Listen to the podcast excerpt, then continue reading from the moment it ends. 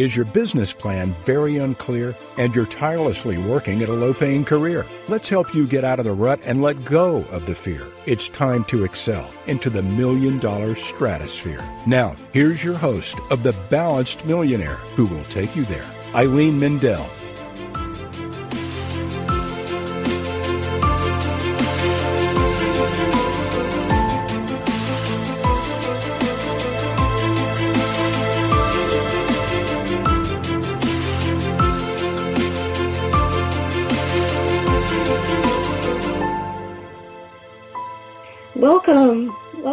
Our show tonight. We have a very special guest with us, and our show is dedicated to educating and inspiring business owners, executives, and entrepreneurs so they can uplevel their businesses and learn new skills and implement new ways of doing business. So tonight, our guest is David Barnett. He is a graduate of the Williams School of Business and Economics at Bishop's University. He's a Canadian. He's also a graduate of UNSB, UNBSJ's Electronic Commerce Management Program. David was an account representative for the Yellow Pages, and that spurred him on to start his own business. And he left the publishing industry and had a very successful venture with a partner, which he sold off and uh, started investing in income properties. And then in 2006, David he started a Mortgage Liquidity Partners Ltd. And um, a, ALP was a broker of commercial debt solutions for small and medium sized enterprises, including commercial mortgages, business factoring facilities, and capital leases. That gave uh, um, David the entree to then um, be interested in joining business uh, brokers, uh, Sunbelt Business Brokers, in 2008. Now, Sunbelt is one of the largest network of business brokers with over 300 offices on its six continents. And he was awarded the Certified Business Intermediary designation by the Inter- International Business Brokers Association, which he maintained until leaving the profession. Then David, after completing an extensive training and testing process in 2009, was awarded a CMEA designation, which stands for Certified Machinery and Equipment Appraiser.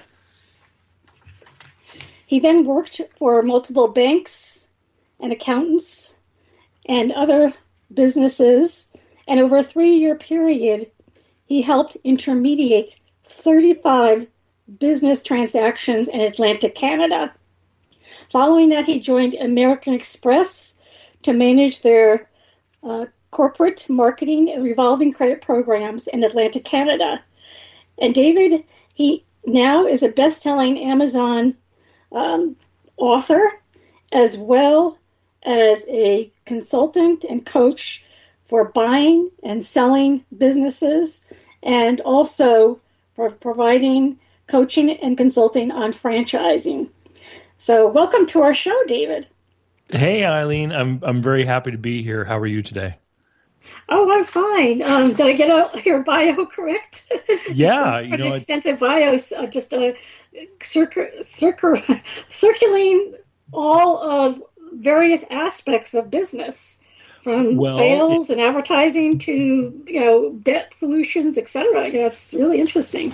It, it, it is funny because you know today I was actually in a coffee shop with my computer doing some doing some writing. I was typing up some things when I noticed a gentleman wearing a jacket with the Yellow Pages logo, and I just had to go over and introduce myself because it was a critical time for me. You know, when I got out of university, I had studied business administration and really, when you get when you go to university and you study business, they're, they're trying to turn you into a middle manager of a big enterprise. right? The, you know, these big companies need all kinds of people to to fill the mid space in their org chart, and that's where the business school people go. But it was never really my my dream or my interest um, to be in that kind of environment. I was always interested in small business, the ones that we see on Main Street or along the side of the highway. Yes. When I was in Yellow Pages, those were the people I called on. So I got to go and visit and talk with and meet the owners and managers of all these small and medium sized businesses. And, you know, I was there from 98 until about 2006. So the, the yellow pages were still a really important medium in that time because while Google was around, they hadn't figured out local search. So no matter where you were in the world, if you typed plumber into Google, you'd get someone in California, for example. And so if you if you came home and you had leaking pipes, you still had to grab that book because you wanted to reach the plumber that was just down the street.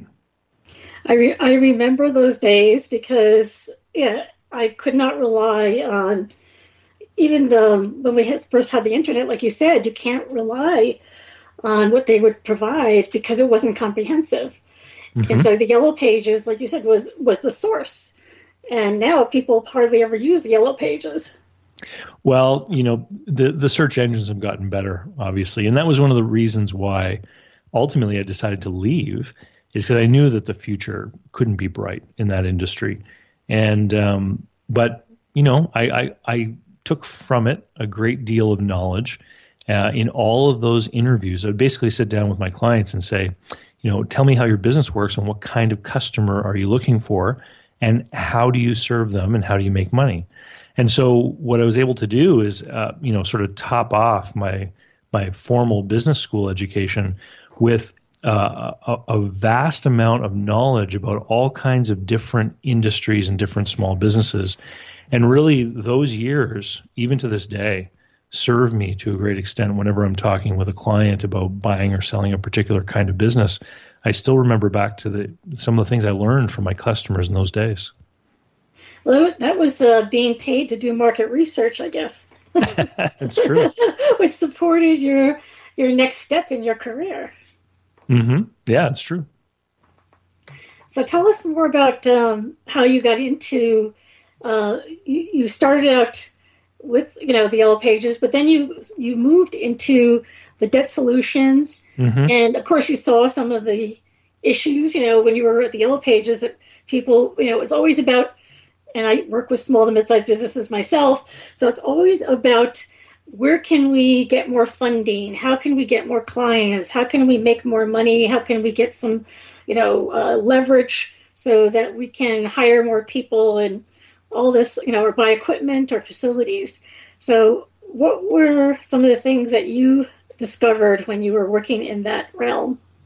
Well, you know what what precipitated me to get into that is is I had started a business with a partner and then my partner wasn't interested anymore you know and, and so that led to us selling that business and that was the first business i ever sold and i, I said you know what I'm, I'm done with partners i'm done with you know trying to work things out with other people. I, I just want to have my own thing.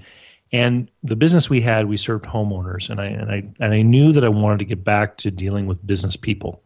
And so i started looking for different opportunities and one of the things that i identified was you know exactly what you described that small business people who wanted to expand sometimes they weren't able to get money from a traditional bank.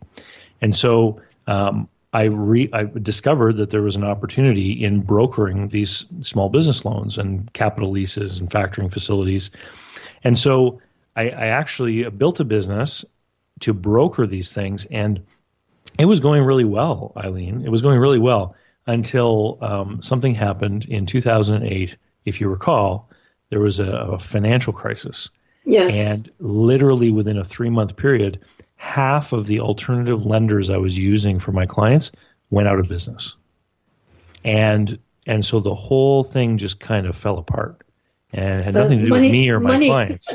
money was no longer easily available. That's right. It, the the whole system kind of seized up, and one what I then I had to make another pivot. I had to decide what am I going to do now, and one of the amazing things that that I noticed is that while I was helping business owners find money to expand or grow, I was also being approached by people who wanted to buy an already existing business. And I was shocked sometimes at the way that they were being served, at the types of deals that were being put together, that there were these people trying to put deals together that clearly had no idea what they were doing. Um, so people like real estate agents trying to sell a business, um, sometimes attorneys or CPAs that weren't really experienced in transactions trying to put deals together. And of course, all motivated by this desire to earn a commission of some kind. And I knew that there were better ways to do it. And I had met in the course of my years some real professional business brokers. And it just I realized that there was a real need in my in my city for more people who were going to do this in a professional way. And so so that's when I embarked upon joining up with Sunbelt. And I chose them because it opened the door to me for training. And you know the there's a, a professional designation, the CBI, that has been around since uh, the 70s, maybe a little bit earlier. And I was the first person in my region to ever get it. So, oh, you know, like the, no one had invested in themselves to do a better job at serving the, this this market, these small business owners. And so, you know, as I gained experience and as I started to do deals, I, um, as you said, in about a three year period, I did 35 deals. And so I probably have one of the best track records of any business broker in my city. You know, no one else was able to do that kind of volume. And I credit it entirely to the fact that I invested in myself, got some proper training, and learned how to do it correctly. And I was able to serve people well, and I was able to properly present the businesses for sale so that the buyers would see the opportunity. And furthermore, the lenders and the other people that were involved would see that the deal made sense so the buyers could get obtain their financing and you know their own lawyer and cpa would approve of the deal you know going through due diligence and whatnot um, whereas the other deals i had seen you know it's it's it's a lot of hope and optimism let's let's take some nice pictures let's present some some numbers from the tax return and hope that somebody buys it right? And that's exactly. that's really not how you serve you know a small business owner who and this uh, largely it's because of a pressing personal concern that they decide that they need to sell the business because they've got to move on to something else in their life. Yeah it's interesting. Um, i was at a conference uh, just this last weekend where there was a woman uh, from uh, washington and she had a cafe and uh, or has a cafe and also a bakery and she was asking does anybody want to buy it but there was no portfolio of information. She didn't have, you know, mm-hmm. anything in writing saying, you know, here's some statistics, here's what the market looks like, here's what, you know, our own business is doing, here's the trend. Um, you know, anything, you know, is like there was nothing, you know, she just kept jumping up and saying, I've got a business for sale. Does anybody know who would be interested? And it was like, wait a minute, you know, you have to have um, convincing information that I could, you know, or somebody could make money off of this business when they take it over, and that it's um, protected. There's, you know, some kind of, um, you know, trademarking on the, you know, ba- uh, bakery products that you want to ship all over the country or whatever. You know, something to protect, you know, the, um, uh, you know, secret ingredients and everything else that she was presenting. You know, it's just it didn't make any sense. Well, so what, what, do you what do you advise for uh, people that are looking to sell a business? Well, you see, you, you, you just mentioned something a, a word there, money, right? right? And and and so here's the thing: is that woman sees herself as a baker, and she sees she sees her business as a bakery, and so from her point of view, if you want to, you know, remember that Michael Gerber book, E Myth. Yes. In her mind, she's looking for another baker who wants to be a baker. Yes. Right? Exactly. But what you know, people who buy businesses, they're not actually entrepreneurs. So, so this is this is going to be the one big takeaway for everyone in the audience. People who buy businesses are not really entrepreneurs. What they are actually are investors because they don't want to create their own new thing. What they want to do is they want to exchange value, their equity, borrowed money, etc., however they're going to do the deal. They want to exchange that money for a cash flow that they believe they can carry on under their stewardship as the new owner. That, and that so makes, when you when you that start, makes complete sense. I Yeah, mean, why would you invest in something that you're not going to get a return on? I mean, that makes absolute sense. Right. So so when you start to talk about a business with that kind of language, you realize it's not about baking. It's more like the conversation you have with a financial planner who's trying to help you work out what you're going to put in your 401k. Right? Yes. And so through that lens, we then start to say we need to build a package of information that describes what this business is and what it's delivering to the current owner and what kind of skills are required to run it because there still is that technical aspect. Because the buyer while they're an investor they typically are also a job seeker at the same time. Because most small businesses are going to be purchased by an investor who is then also going to become the general manager right, so there's the investment hat the job seeker hat they both go together. And and so this is why it's very difficult to sell a small business because each small business is unique. And so whatever characteristics are present in that that economic black box that's generating a cash flow we have to find a buyer that matches up in all those respects. So even in a big city with millions of people you might have a really great business but only a small handful of people who would make good buyers for it Now, how does the seller vet the buyer, or do they vet the buyer, or just let the buy- buyer ask for, "Here's what I want"? I mean, a lot of times, you know, these bu- these sellers are or buyers are naive, like you said. They they're not educated as to what to look for. So how do, how does this uh, transaction go about so it's a win-win for everybody? Well, you know, there are probably 10 people trying to buy a business for every one that's for sale. The the people who have realized, hey, starting a business is risky, I should buy one that already works instead. That that knowledge is out there.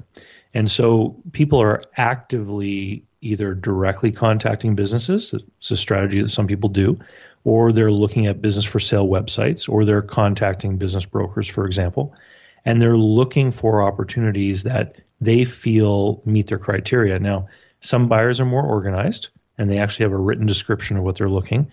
Others are more sort of window shoppers. They're kind of looking at what's for sale and wondering if it will fit with them. Um, but this is what makes the market so interesting is that it's a very inefficient market filled with a huge number of players all with different motivations. And and different opportunities are going to be appealing to different kinds of buyers. So let me give you an example. Uh, i was actually on a call with a client last night a fellow down in uh, in south carolina and he's a professional type. He's an engineer and he, and he has a six figure salary but he's always had the dream of doing his own thing. So when we look at businesses that are for sale, we, we tend to look at a le- the level of cash flow we call seller's discretionary earnings. It's the total amount of money available to an owner operator that works full time in the business. So you can say it's the it's the manager's salary plus the profit. Okay, in simple terms. Right. Out of that money, you have to achieve several things. Uh, the owner has to take enough money home to pay for his lifestyle. That's number one. Number two, if you borrow money to buy the business, you have to service the debt out of that money. Number three, when you put cash into the deal, you need a return on that cash. That return has to come from that money as well. And and because that SDE figure is often based upon an EBITDA figure, taxes, depreciation, and amortization have been added back, which means capex, capital expenditures, have to come out of that money too. So for that gentleman, even though he's got a salary of six figures, buying a business advertising as and seller's discretionary earnings of 100 grand is not going to be enough because he won't be able to get all of those things within that budget right, Right. so he's probably going to have to reach for something bigger but a person who say you know has limited post-secondary education who is a hard worker who is is never really ever going to be able to earn more than 40 or 50 grand for them, that $100,000 SDE business is probably a great opportunity to move forward. Right. right. And so when we're preparing a business for sale, one of the things that we have to try and be perceptive about is who exactly is our buyer going to be? what kind of person is this? What is their likely background? And so, for example, if we're selling a small restaurant or sandwich shop or that bakery, for example, I can tell you that a lot of the buyers for those businesses come from the hospitality industry, which makes sense, right? Yes. So if somebody's been working as a cook or a server or a bartender and they want to own their own place, we can understand how they would want to make that progression. But because they come from the industry, we also have to assume they probably don't have a great deal of money saved up. And so the, the question then that we have to figure out is how are we going to prepare this and package it so that a person who may not have a lot of money to put down is going to be able to be the successful buyer. You know, a lot of the times business owners when they think about selling their business, they they get moved into this place where they're thinking about themselves maybe it's sometimes the advertising in the industry. You know, if you look at books about selling a business, it's all sell your business for top dollar, get get the best price for your business. Business brokers advertise in the same fashion. I'm going to help you get the top dollar for your business. And so the business owners are thinking about themselves. And what's funny is that when they're in their businesses, operating their businesses, who do they think about, Eileen? Okay, when they're operating their businesses, um, they're thinking of somebody perhaps like themselves to well, go, go ahead well, and. When they're operating their businesses, they're thinking about their customers. That's true, yeah. Right, and and what right. my customers want, and what services they'd like, and what they will they can afford to pay, and all this kind of thing.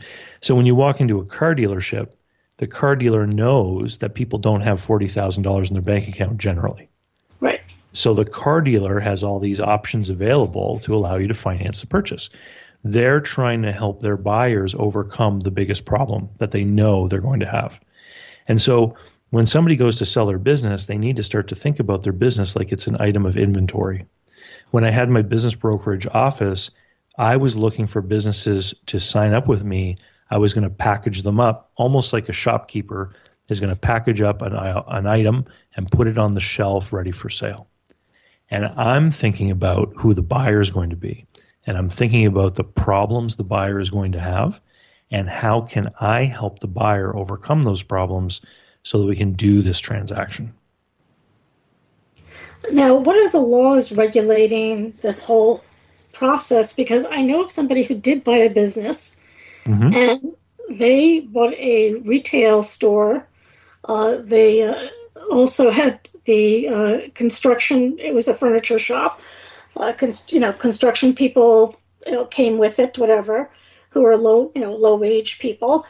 Um, and um, they found out when they got into the shop that the sales were not as expected, and the people who were making the furniture, um, there was a high turnover, and and um, weren't, uh, you know, some of them weren't as good as they thought they would be, you know, so um, it was everything took longer to produce because there was, you know, people coming and going and, you know, management supply chain issues, all kinds of things happening. Um, mm-hmm. Um, and they didn't expect that. They said, well, we bought this business. We didn't know the problems. They eventually sold it, the problems that would come up. Mm-hmm. Yeah. So when you go to the pharmacy and you know the doctor gave you a prescription and you go to the pharmacist and he hands you a bottle of pills you have a feeling that what it whatever it is is going to be safe for you right right why because you have trust in both the doctor and the pharmacist as well there's there's a trust that's built up right and and there's a there's like regulation and things protecting um, right. that that certifies the the medicines and that they're produced properly and that they really are safe and all that kind of thing.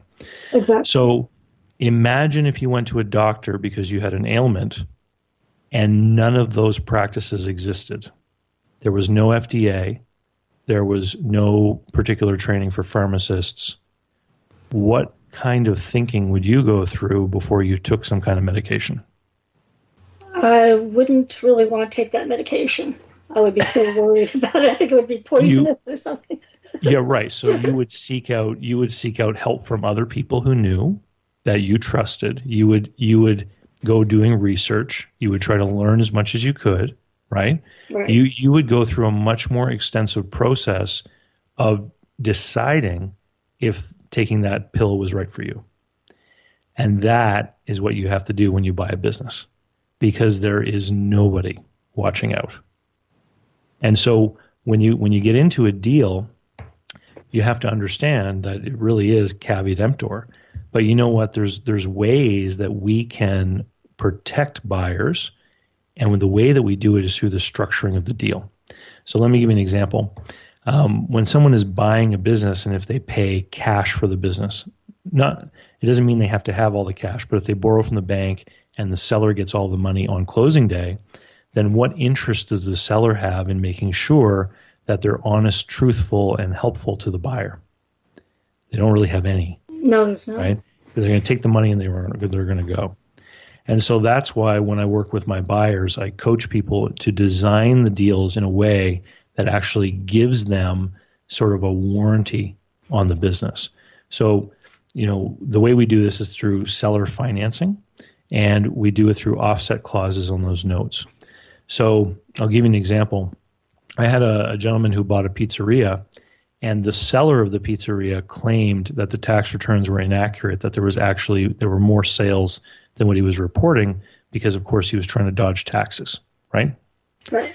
So the the buyer bought the business, but he didn't pay for the business entirely on closing day. He only paid half down. And the balance was being paid over the next couple of years in monthly installments. And that debt he owed to the seller was represented by a promissory note, which had a clause that said this note subject to offset in the case of an undisclosed lien or a material misrepresentation. After about three months of being in the business, he knew that the guy had lied to him. The sales were not as high as the seller had claimed. And so he stopped paying the note. And he said, If you want me to keep paying this note, you're going to have to take me to court and prove that your sales were what you told me. And so he still ended up buying the business. He never got the business he thought he was going to get, but he ended up getting it at a 45% discount. And that so is, that's significant. That is really yeah. significant. So so what we do when we create this this deal where we require the sellers to finance part of the deal is we now have created an incentive for the seller to be upfront and truthful or else they won't collect the money. We've also created a scenario where the seller now needs us to be successful as buyers, or else they won't collect the money, right? right. And so it changes the motivation on the seller's part completely. Because now the seller, in addition to wanting to sell the business, they now also have to figure out are you the right buyer? Are, do I believe as a seller that you're going to be successful in this business? Do I believe you actually have the skills? Right? right. And so I teach people that if a seller refuses to do any amount of seller financing, it means one of a couple things. Number one, it could simply mean that the seller is absolutely ignorant of how deals are done, which which is possible, right? Especially if they're not not using a professional business broker. But the the second reason why someone may not want to do it is because they don't believe the buyer's capable, so they don't want to take a chance, right? Or the, the third reason could be that they know they're lying or in the case that you described with the furniture business, maybe they know that there are so many problems going on. And if the buyer learned after the deal closed that the buyer would be upset and, and they probably wouldn't collect on that note. And so now the, the seller has a motivation to be honest, forthright, and find the right person who's going to be successful and support that person in their role. You know, so when these deals are set up correctly, and the 35 deals that I intermediated myself, only one of them was a cash deal. Every other one had a significant amount of seller financing. Anywhere between 20 up to 70% of the deals were financed by the seller. And so, in every one of those cases, except the pizzeria I mentioned, the buyers and sellers became friends and the sellers ended up taking on a coaching or mentoring role with the buyer because they needed that person to do a good job yes. so that they could collect the money. There was a stake on both both sides. Exactly, and so so that's in a natural marketplace, um, and so there are things that happen that create unnatural marketplaces. So let me give you an example of that. In the United States, there's the Small Business Administration, and they guarantee loans from certain lenders for the acquisition of businesses. And right now, the SBA is financing up to 90% of the purchase price and only requiring the buyer to put as little as 5% down if the seller holds 5%. Well, what they're doing when they make that kind of leverage available is they're skewing the market. So now the sellers believe I don't have to do financing. I just need to find someone who qualifies for an SBA loan. Yeah, yes. And I can I can walk away with all the money. And so it, and so it, it's it's interesting, isn't it? I I have been quoted many times saying the Small Business Administration does not help people buy businesses; they help people sell them. Yeah, I was just um, thinking that, like, yeah, it was. It's just doing the total opposite. Uh, yeah. I mean, it's it's, it's one sided, basically a one sided position.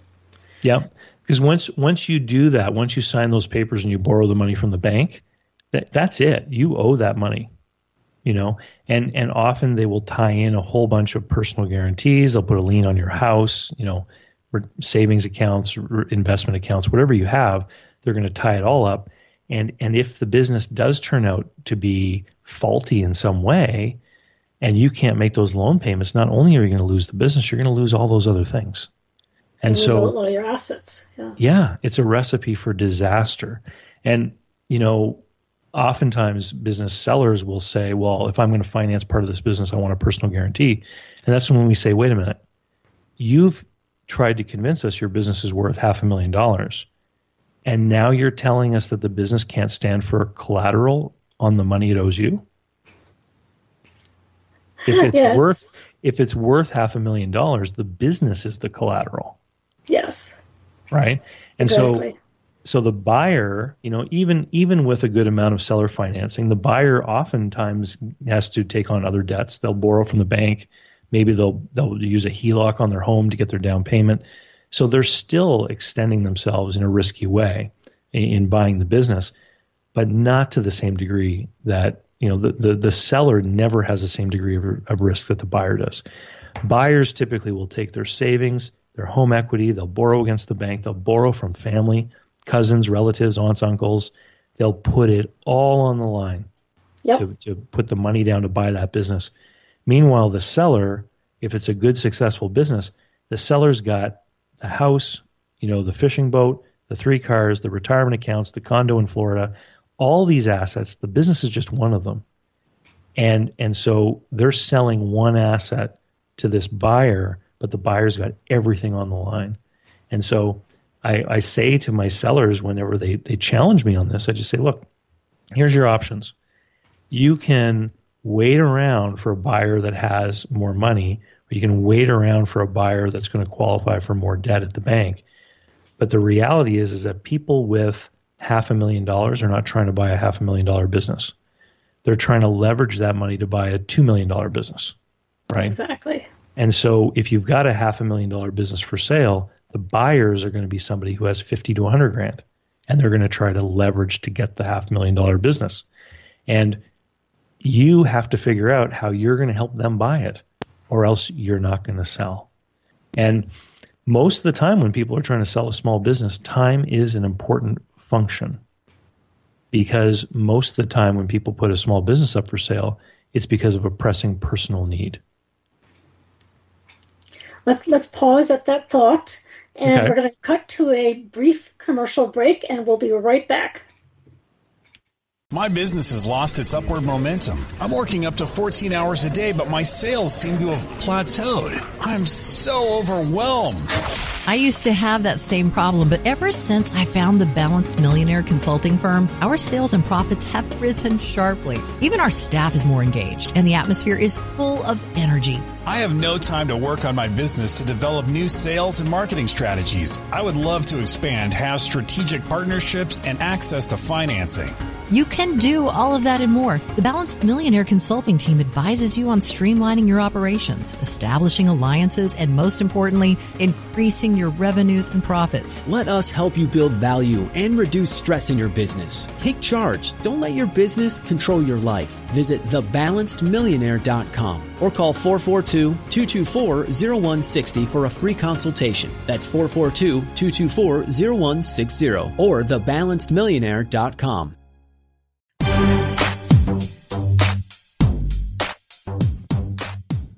former highly paid corporate insider and expert in scaling businesses for over three decades. Eileen Mendel is a serial entrepreneur, business consultant, renowned speaker, and author.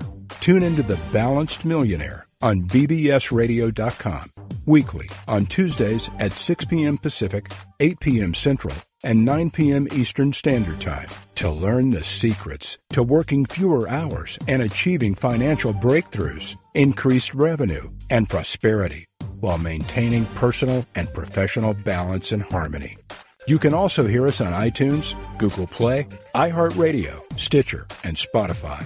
To schedule a private consultation about your business, call or text 760 450 6133 or visit inneredgeinternational.com. 760-450-6133 or visit inneredgeinternational.com.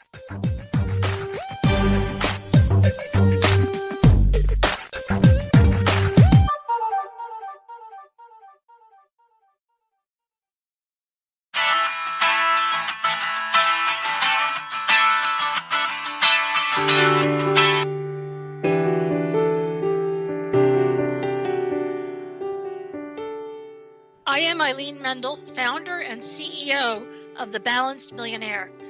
Who are we and what is our mission? We are a strategic business advisory firm dedicated to advancing leadership and business growth. Listen to what our clients have to say about us. I was blessed to meet Eileen. She has done numerous things for my business, from giving me professional advice to introducing me to new connections and going as far as finding me new team members. I cannot say enough about her and her business for the help they have given to my company. I've been working with the Balanced Millionaires team. They've helped me in setting up a concrete plan to get my business to the next level. Eileen is a cheering, inspiring, and benevolent advisor. Knowing that she's gone through the same challenges gives me the confidence that I'm on the right track.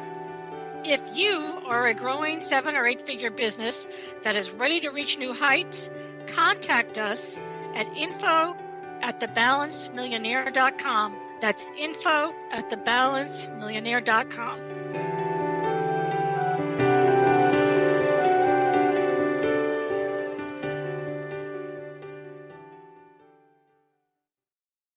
We're back from our break, and I am talking to David Barnett and we're talking about selling or buying a business.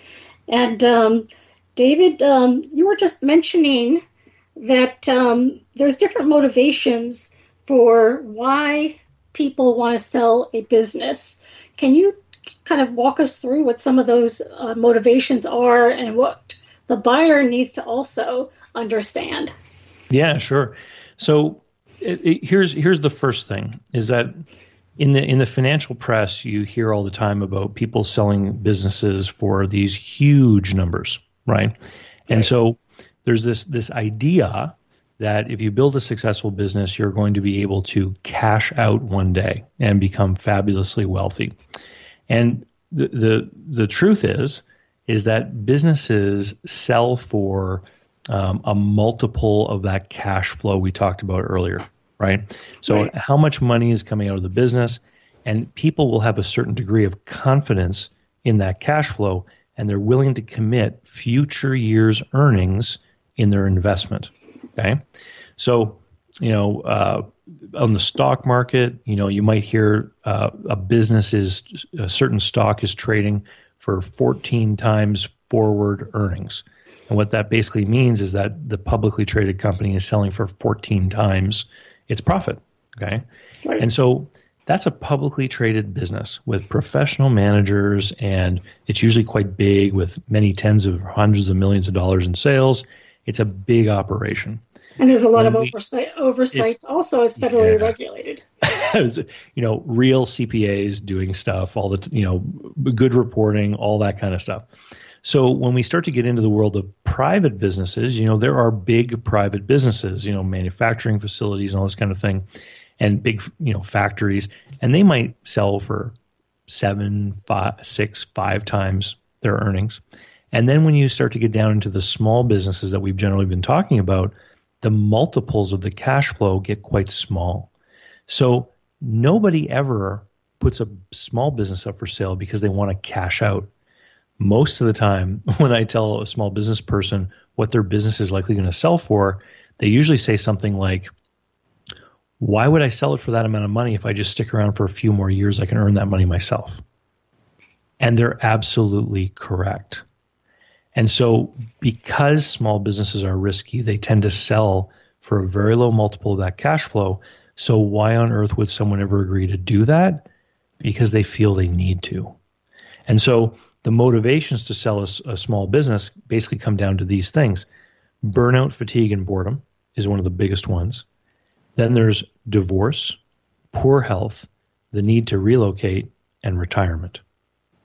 And so, as you can tell, those are all things driven by stuff that happens in life. Only one of those things is planned for retirement.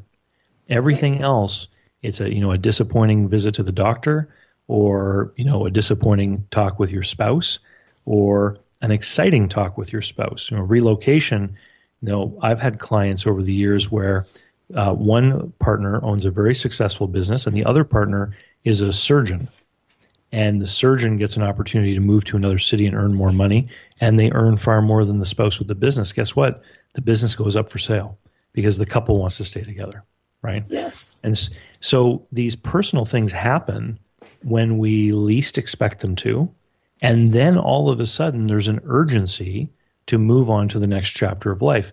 And that's when people then start to say, oh my God, like the woman in your story who owned the bakery, will somebody please buy my business? I need to go on and do the next thing. And so when you talk with a professional, if you talk to me or a business broker or you, or you do it on your own, um, it's then going to become what does this look like? And what does it look like on paper? And how are we going to show a potential buyer that they're going to be able to run this business competently to carry on that cash flow? So in the case of the baker, you know, is is there a recipe book? Are there wholesale clients? You know, are there contracts involved or, you know, what have you? And that's when all the details of the business start to become important. And you know small business people, Eileen, a lot of the times they are the central node that all decisions have to go through. And they don't necessarily systematize and write down their processes and document everything and have an up to date operations manual. And so it can become difficult to find a buyer who's willing to jump into, you know, a hot mess, right? I, exactly. I like to use I like to use the example of uh, of a roofing company. Okay, so you have a fella who knows how to install shingles, he he goes out on his own, he hires some helpers, and then eventually grows to the point where he's got a couple of crews and he's doing sales, right? Right. If he if he decides to sell and he's managing all this stuff without writing anything down and he doesn't have a process for quoting or or customer service and all that kind of stuff, the only person he's going to be able to sell to is another person with similar experience who's maybe younger. So the market is very small. He needs to find a roofer that's 10 or 20 years younger who wants to step into his role, who has the skills and knowledge to be able to do what he does. If you compare that to someone who has, you know, a documented marketing plan with all of the different advertisements and marketing methods and everything that they do documented with the results showing what gives the best return on investment and then when the when the person shows up how do we measure the roof and how do we calculate the cost of labor? And this is how we calculate our quote to make sure that we get our minimum required gross margin on the job, right? And so as you professionalize the business and you start to introduce all of these things and you create the the operations manual and the employee manual and all that kind of stuff. Now, if you find yourself face to face with somebody who doesn't like their job at the bank, you can show them how you can teach them how to run the roofing business. Right? Right. And all of a sudden your market now has just grown tremendously. And and so again, going back to that Michael Gerber book, E Myth, you know, he talks about how you need to build your business as though it were a template for a franchise, and he's exactly correct. Because these are the kinds of tools that a franchise has. You know, this is how we do things, and this is our method, and this is our process. And the reason they do it is so they can offer that opportunity to a wide range of people. And and that's the kind of thinking that has to go into into preparing a business for sale. And unfortunately, so many small business people don't do the work in advance. And it's really unfortunate because once you introduce these kinds of things into a business, what do you get, Eileen? Well, once once you introduce the concepts into a business, the business kind of runs itself. You can take a vacation and yeah, you get a better business, right? right? So, so I tell people prepare your business for sale because even if you don't sell it, you're going to end up with a business that's more of a joy to own and run. And if it does, if one of those personal things do happen to you, it's going to be easier for you to sell. And so, you know, oftentimes people who have started or are building a business, the, the real entrepreneur, it's all about the creativity and the challenge and and achieving the goals and all that kind of thing.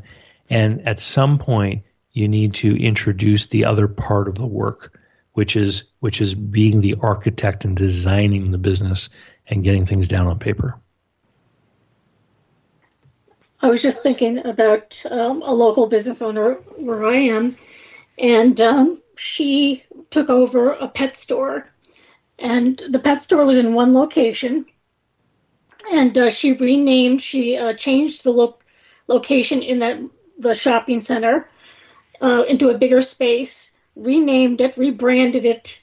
Uh, she actually came out of Nordstrom, so she mm-hmm. knew how to sell and do provide customer service mm-hmm. um, because she was a, bu- a buyer for Nordstrom, and she knew what the you know what people like, how to figure out what people like, and then she opened a second store like within a year, and she's very very successful. I mean, she was able to translate the skill sets that she had from working in a bigger company, you know, which is Nordstrom, which is customer service based, um, to another, you know, business which is in the pet pet food business, and um, she said she's loving it. She's loving it. Uh, so it's you, like the match, you know, was a really good match for her. This, you know, what what you described is uh, is something that I, t- I talk about quite often because what I'll what I'll say to people is that now, sometimes sellers try to sell potential. They'll say, you should buy my business because you can do this with it. And, and the, the normal retort to that is, well, if it's so easy to do that, why haven't you? Right? So the buyer who's going to buy the business, they don't want to pay the seller for the work that they have to do. But if a seller is saying, here are the potential options to grow this business, that can give us a reason to buy. So in this example of, of, the lady that you know, she had retail knowledge of how to run a retail business really well. So she bought that business and and you know hopefully paid a price commensurate with how the business was performing. But but she was able to buy something that she knew she could probably improve. And so in improving the business and growing the business and making it more profitable, presumably, what she's ends up with at the end of her labor is that she's now got a much more successful and profitable business. So it makes the deal look even better because she's leveraged her own skills. Exactly. And that's one of the things that, that people have to consider when they're buying a business is what what do I know about? And you know, I meet a lot of buyers now who are coming out of you know IT and computer and online fields, and there are so many businesses out there that are run by people in their 50s and 60s who have not capitalized on the internet at all. And it's it's really one of the most straightforward ways that someone could probably improve a business dramatically. And it's interesting because, you know, like you gave the example with Yellow Pages, and now Google's refined its search, um, you know, uh, paradigms and um, and and uh, algorithms so that you don't need uh, a hard copy of the Yellow Pages anymore. You mm-hmm. can just do, you know, type it into Google. Well, you know, there's so many more tools out there that you know hadn't been around, you know, hadn't been around for you know in, in the 20 years ago or 30 years ago, and now it's making it's like making the uh, hurdles of getting to the next level much easier. And like you said, the, the, the people in their 50s or 60s haven't harnessed that. They don't know how to harness it. They, they're just used to doing business as usual. Mm. And and what's what's really special about the last few years is that even 10 years ago, if you wanted to introduce some kind of mobile computing system to, let's use that roofer guy as an example again. If you wanted to bring about some kind of mobile technology solution to better manage your work sites and your jobs, it would have required a huge investment in IT. Nowadays, there's somebody with an app that you pay $39 a month for, right? It's right. All of these productivity tools are now out there and they're all available at a monthly fee. You don't even have to make the big upfront investment anymore. That's absolutely correct. And it's interesting that, you know, someone, like you said, a seller that's been doing business without using those tools you know, they re- maybe perhaps didn't realize or didn't see the light, and then a person from IT or someone, you know, could see that if this was systemized uh, with uh, some IT tools, this business could make so much more money. Mm-hmm. usually, those are the successful businesses because they can afford to not have to always be efficient. You know, they've they've been successful, they've been profitable, probably paid off all their debts a long time ago, and and so the owners of those businesses don't forget a business is an asset which is meant to serve the needs of the owners to create that cash flow, right? And the way that the owner gets that cash flow is by satisfying the needs of the customer. So it, business is such a win-win tool. You know, it, we all we all benefit from this because you know we have people who are improving their own lives by improving other people's lives right? By offering right. products, services, etc. And so, you know, those business owners who haven't adopted those tools, they're enjoying the ownership experience that they want to have. And and and that's fine. It's their business. They're and they're free to do it however they wish. But the fact that someone's been able to continuously be profitable and earn a living even without having to consistently push the envelope to be the most efficient they can be just shows how great a business it is. Because once you apply those efficiency tools, you know it's going to get better. Absolutely. Yeah. Now, now, do you find that most of the small businesses are family-run businesses, um, or husband-wife, or maybe a couple of friends, you know, who are partners, or what sort of things does one run into if one is looking to buy a business? Um, you know, even if there's only one owner, most of them still tend to end up being family businesses. You know, you have one parent in a couple and they end up with, you know, teenage children, for example, those children end up usually working in the business at some point. And so uh, the decisions, the motivations, they, they often stem from that family unit. You know, what are we trying to do? I, I honestly don't I don't run across a lot of partnerships. They're, they're out there, and the ones that I see tend to be very interesting because the ones that last, Eileen, are the ones that are properly structured. And a lot of people get into business out of what I think is, you know, out of deficits. Either I need partners because I need money, or I need partners because I need help or I need partners because there are things I can't do.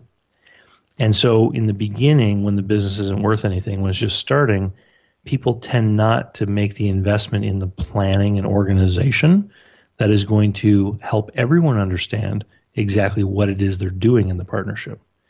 And so what what I've seen happen many times is that the business devolves into a management by committee where everyone feels they have to have a, a input into everything, or some sort of territorial thing where people start to get upset because they feel they're stepping on each other's toes, and then you end up with the seeds of problems in relationships.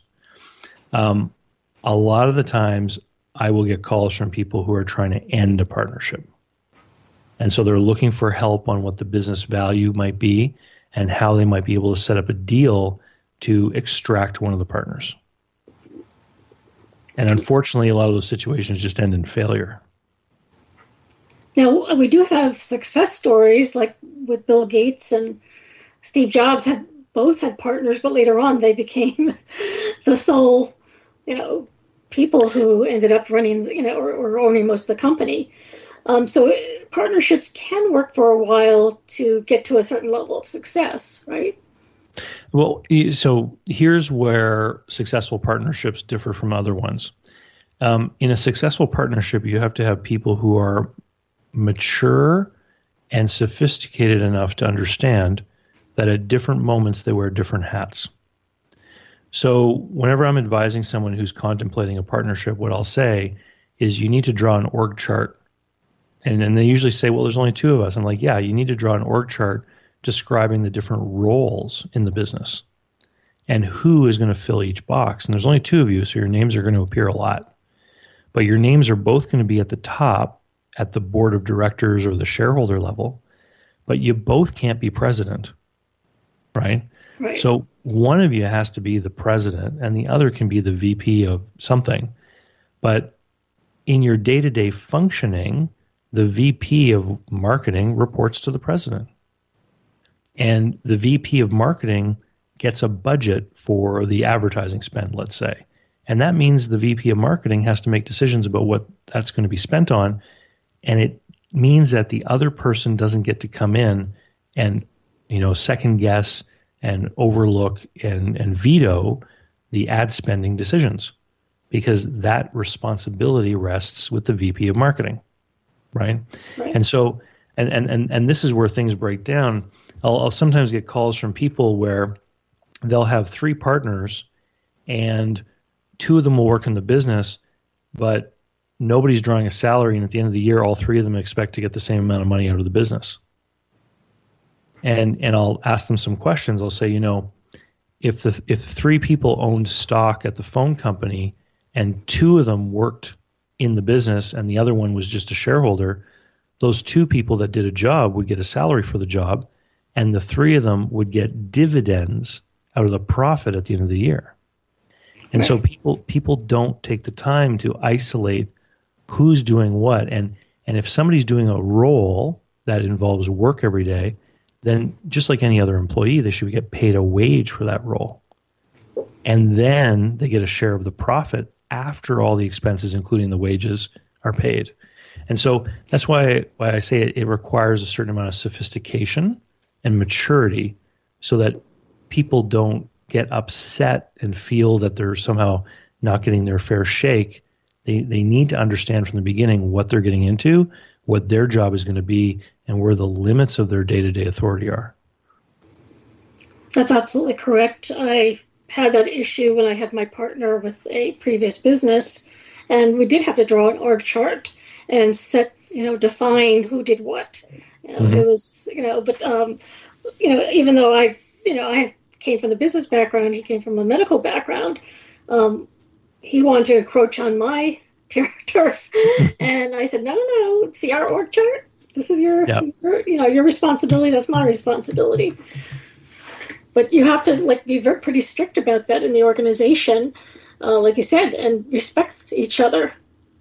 Yeah absolutely. Well, we're, we're running out of time here but i would like to um, ask you david what would you like to leave the listeners with what message would you like to leave them with and also how do they contact you Sure. I think I think the big message I'd like to leave is that if you are ambitious and you want to get ahead, very few people ever become wealthy and have time freedom through employment. It's m- almost always through owning and running some kind of enterprise.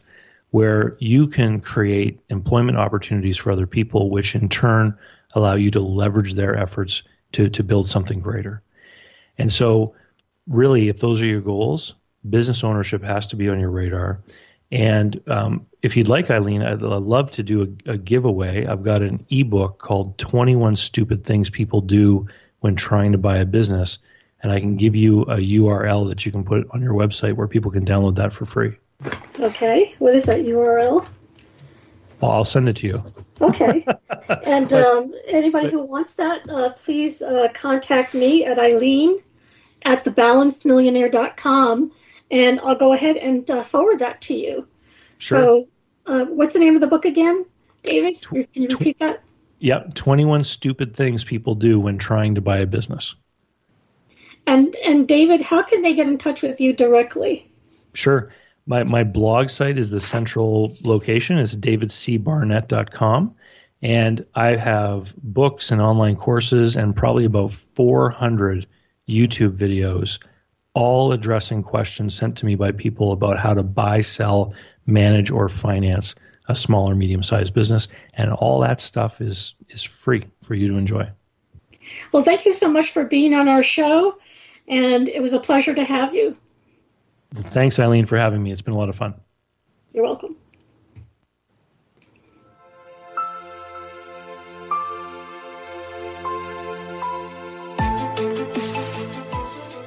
Thank you for tuning into The Balanced Millionaire with your host, Eileen Mendel, business consultant, multimedia marketing expert, renowned speaker and author. Connect with Eileen Mendel, The Balanced Millionaire. Increase your confidence, creativity, balance, awareness, direction, motivation, and catapult your business to the next level and beyond.